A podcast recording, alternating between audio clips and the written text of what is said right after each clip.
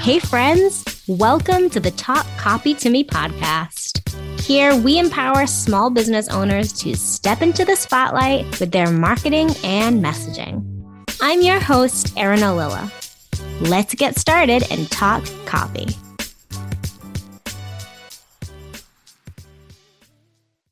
Want to know one of the most common questions that I get asked by my clients who hire me to write web copy? It's this What do I do now? How do I get people to actually go to my website? And the answer is rather simple. You get people to go to your website with the help of good old SEO. Now you might be thinking, SEO what?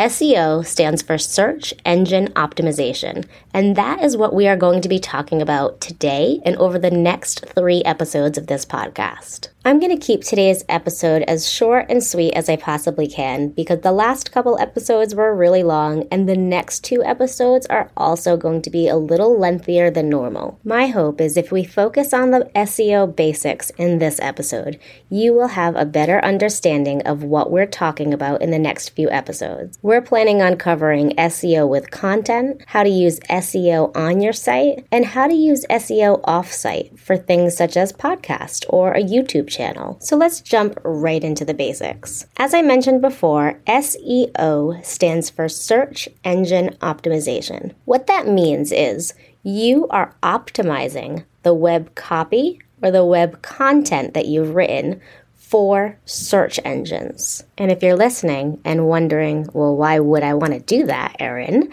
The reason is because we want search engines to send traffic our way without having to pay for any of that traffic.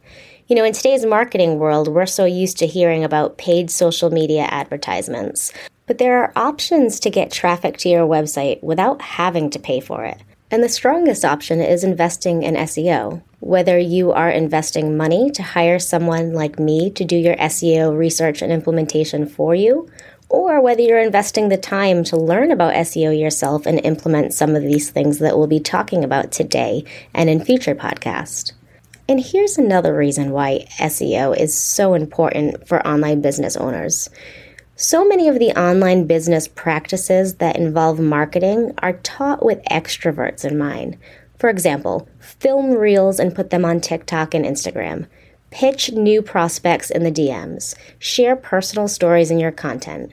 Keep your schedule clear for coffee chats and meet as many people as possible. All of those things take a lot of time and energy to do. And there's no guarantee that any of them are going to get you leads and convert those leads into paying clients. Those activities may take forever to prepare for and even longer to decompress from. And maybe you just feel like your palms are sweaty and your knees are shaky, and putting yourself out there in the public view just isn't what you expected as a business owner and that's fine. Social media does not need to be the driving force of your business's marketing traffic. Uh, one podcast that I'm really enjoying is Meg Casebolt's social slowdown and it's a she interviews many business owners who have either taken their business off social media or not relied on social media as part of their marketing efforts to showcase that uh, you can have a very successful online business without having to simply perform. And i think that seo is a huge factor in what makes it possible for online business owners to show up presently in their marketing in a way that makes them feel comfortable, but without having to do all of those things, like I said, about um, attracting people using social media tactics. SEO allows you to attract the right people by meeting them where they're at, specifically their levels of readiness, their education, and their interest, without the need to exert yourself unnaturally. You know, for example, your website is your digital storefront, and every single page and post that is on there is a prime opportunity to attract the right audience to you. And it's not just your website. SEO is so valuable for podcast and getting people to find your episodes. And let's not even talk YouTube channels here. Did you know that YouTube is the second largest search engine behind Google? Using key phrases helps to move your video content right up in the rankings. So you don't need to rely on social media blasts to share your content. And that same goes for podcasting. You don't need to rely on paid advertising. You don't need to rely on social performances. You can simply be mindful about what you're writing to attract the right audience. And there's one key thing I want to point out before I get into some of the SEO basics I want to talk to you about today.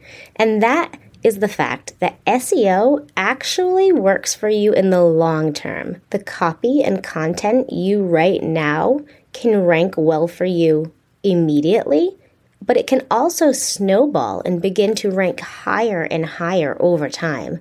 And if you're writing evergreen content, which I highly recommend you do, and I will explain what that is in one moment, um, if you're writing evergreen content, then not only is it going to snowball over time, but the content that you're writing is always going to be helpful to your ideal audience, which means content that you invested either your time or energy or uh, finances into right now to be created can serve you years from now if you are sharing it with SEO best practices. When you think about SEO, I want you to realize that you can utilize SEO to get organic traffic back to your website without having to pay for ads, without having to perform on social media. And that traffic is a long lasting marketing strategy. I really just want to drive home that, that end point. The value of SEO is that the time and the energy and the finances that you uh, invest into it at this moment in time will continue to serve you in the long term. So, since we're talking about the basics today, I'm going to share some of the key terms that you might hear in the next few episodes about SEO. Quick caveat here this is not an alphabetized order. There is not an order of priority. They are literally just the order of how these things have popped in my head. Um, so, first, let's just talk about evergreen content because I mentioned that before. Evergreen content is a great way to utilize the power of SEO. And if you're not familiar with the term evergreen in the marketing world, what it basically means is content that is not news or time sensitive that will always be current and valuable to the end reader. So, for example, um, a post about how to bake banana bread will be an evergreen post because there will never be a major drastic change about how banana bread is made. Whereas a post about the 2022 Grammys would be a news post or a time sensitive post. And when I mention post here, what I'm really meaning is blog post. So the content that can be found on your website that is not behind a paywall and that is able to be indexed and crawled by a search engine. And blogs are not the only tool on your website that you can use SEO. Your web pages are also places where SEO is very important. Each page should have a purpose, and with that purpose should be a keyword phrase that you're using to attract people right back to your website. I mentioned offsite SEO before, and in the same way we look at blog content and website pages, we can also consider podcast descriptions on the podcast players and YouTube descriptions descriptions as being the areas we want to use keyword phrases to attract more ideal clients to our podcast and our YouTube channel. All right, let's move on to some more descriptions. Some things you'll hear when we talk about keywords or keyword phrases are the terms long tail, short tail, and local. So let me just give you an example of those three. Short tail keywords are short keyword phrases. They may be made up of one or two or at most three words, and they are usually a lot harder to rank for because there is a lot more competition. An example of a short tail keyword would be wedding florist. Now, a local keyword is very obvious. A local keyword is a keyword that uses words to describe one particular location, often attached to a short tail keyword. An example here would be Rhode Island wedding florist. A long tail keyword is usually a longer phrase, And when we think about search intent, we know that most people generally ask questions to the search engines. So many long tail keywords could be in the form of a question, but they don't have to be. So a long tail keyword is basically a longer phrase that's being searched. Using our example of wedding florist, what we might see for long tail keywords is, in quotes, how to hire a wedding florist, end quote. Another example could be, open quote, what to look for in a wedding florist, end quote. And I mentioned it didn't have to be a question, so examples of searches that might include the short tail keyword wedding florist to make it a longer tail keyword would be email to my wedding florist or wedding florist contract. So basically, just to make sure we're all on the same page here, what we're doing is we are using these words, whether they are just one or two words to make up a shorter tail keyword, or a combination of multiple words to make up a longer tail keyword, or words that are location specific. We're using them to put on our website pages, to put on our blogs, our podcast, and our YouTube descriptions so that people who are searching for those string of words can find our content. So, with a little work up front, what you're doing is actually inviting people into your digital world. And the people that you're inviting in are people that are not in your network, which is the beauty of search engine optimization. There are people out there that may never have found you or your business, but because they are searching for something that you are writing about or have written about, they find you, which gives them the potential to hire you when they didn't even know you existed before that. So, yes, I am a lover of SEO if you have not figured that out by this point.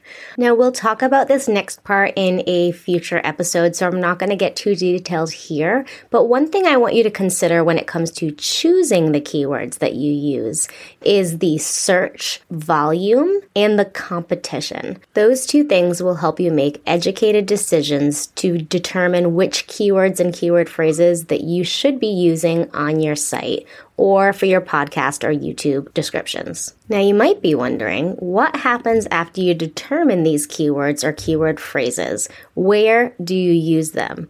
So, I will give you the quickest rundown ever on what type of things you're going to be doing with the SEO keyword phrases, because um, we will talk about this in the next few episodes. But basically, in regards to your website copy, you're going to be using your SEO phrases in the URL slug, the page title tag, and the meta description. Now, when we consider things like blog content, we're also going to want to make sure that we're using these this specific focus keyword in our headings, our subheadings, the text, and any calls to action that we're using in our blog content. Now, for our podcast or YouTube descriptions, it's going to also be done similarly. You're going to pick a focus keyword phrase, use that in your podcast title, your description. You'll also use that in the URL slug for any of the show notes that you have, and potentially any keyword opportunities that you have for hashtags like on YouTube. But there is another thing to consider is the keyword opportunities or synonyms that you have. So for example, I think one of the longer tail keywords that I shared with you before was how do I hire a wedding florist? So an example of a synonym could be hiring a florist or something similar. Keyword synonyms are awesome because they allow us to speak, or technically I should say, they allow us to write in a way that sounds natural and sounds interesting to the end reader because the one thing you do not want to do when you are attempting to put in uh, an investment into SEO is to stuff keywords. And you really need to write to the person who is reading. You are not writing to a robot.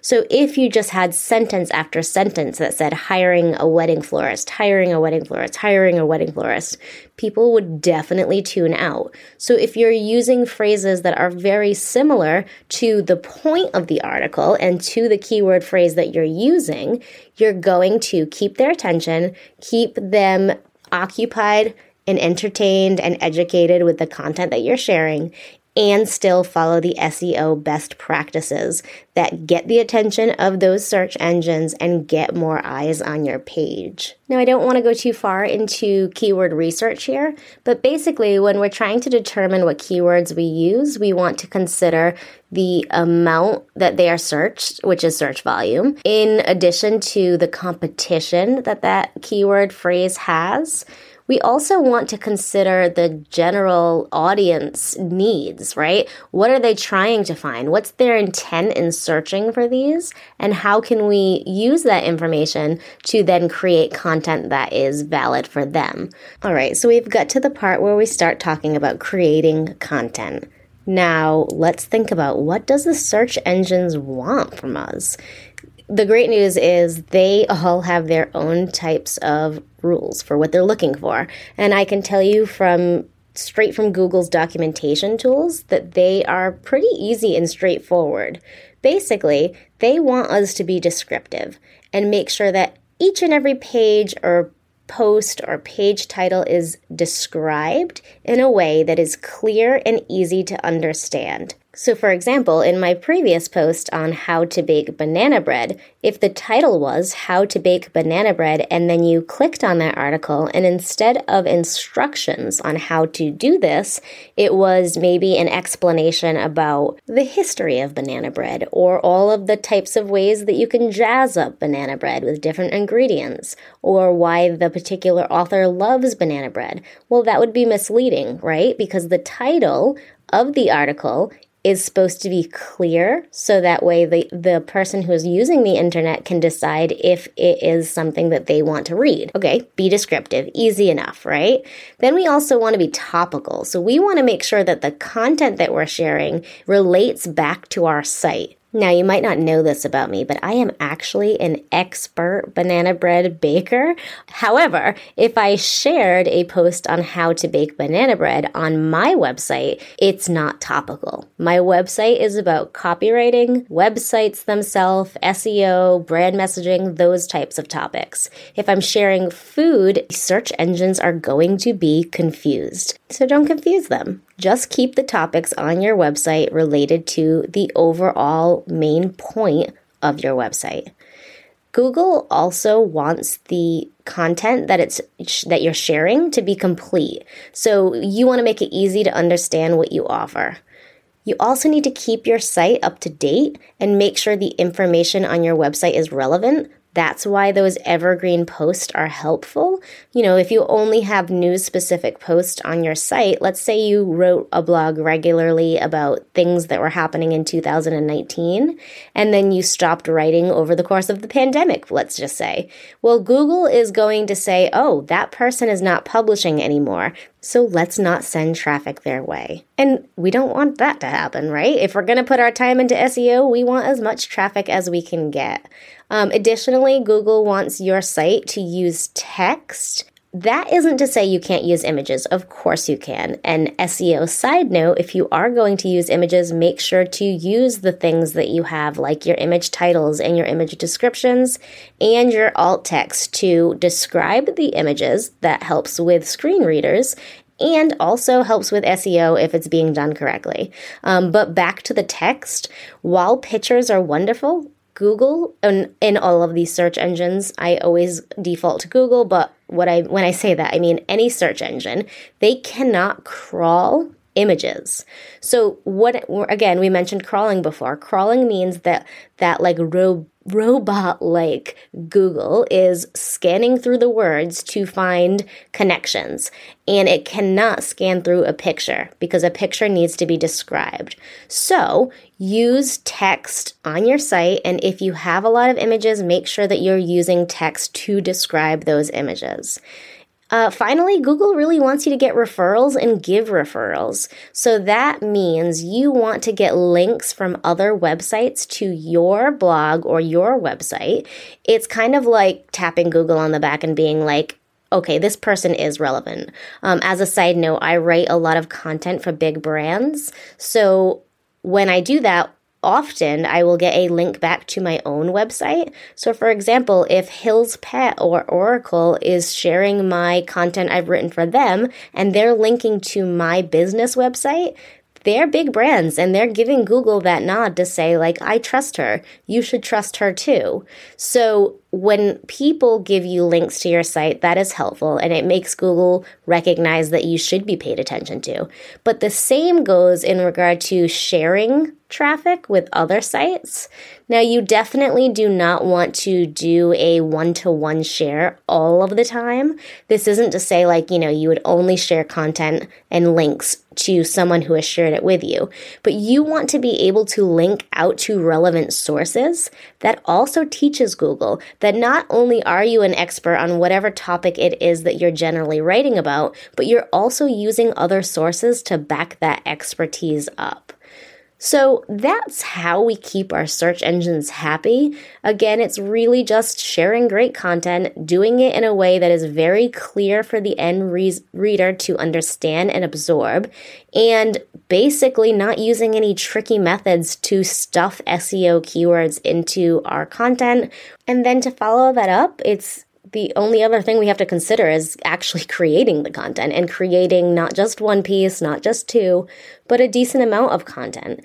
You know, you could have a website that maybe has five main pages and you're using very strong keywords.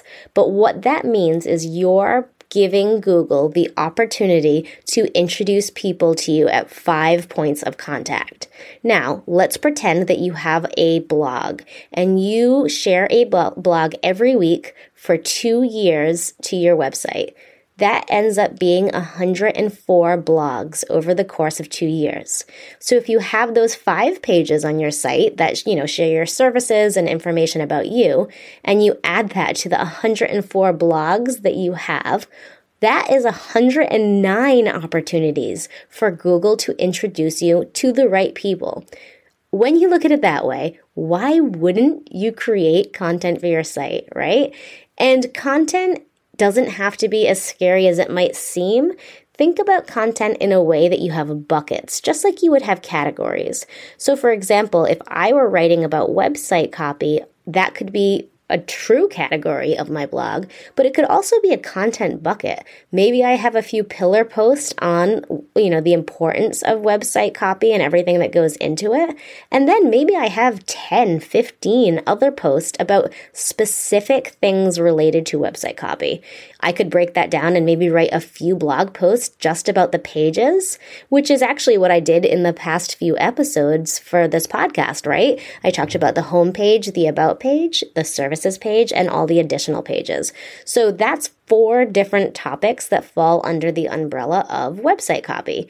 And again, I'm sharing this just as an example of my own site, but I really invite you to think about your business and the content that you're going to create in that very same way. How many services do you offer? Let's pretend you have, you know, two different offerings for your business. Then take those two as your biggest umbrellas and consider what comes underneath them. Let's pretend you're a coach and you work with leadership teams. Maybe the topics that you talk about is how to lead a team or another topic you talk about is how to rise into a leadership position. Now, I guarantee that you can come up with at least a handful of topics for both of those two big umbrellas because this is your job. This is what you do all of the time. So don't necessarily overthink content, but definitely try to create as much content as you can so you're giving yourself as many ins as possible for people to be introduced to your business. So, friends, I think that is it for today. I am thinking about like 12 more things that I can say at this point, but we're already past the 20 minute mark, and I really want to keep this nice and short I think I've given you a pretty quick overview of SEO, and I'm really excited for the next two episodes. Um, t- next week, we're going to have Meg Casebolt from Love at First Search on to talk about not snoozing on SEO and definitely using it for your content. And the week following, we will have Akila Tompkins Robinson of Girl Get Visible, and she'll be talking to us about offsite SEO, like specifically podcast and YouTube things that you can do to utilize the power of SEO and drive traffic back to your site. So, really, it's just giving yourself more and more and more opportunity for people to find you.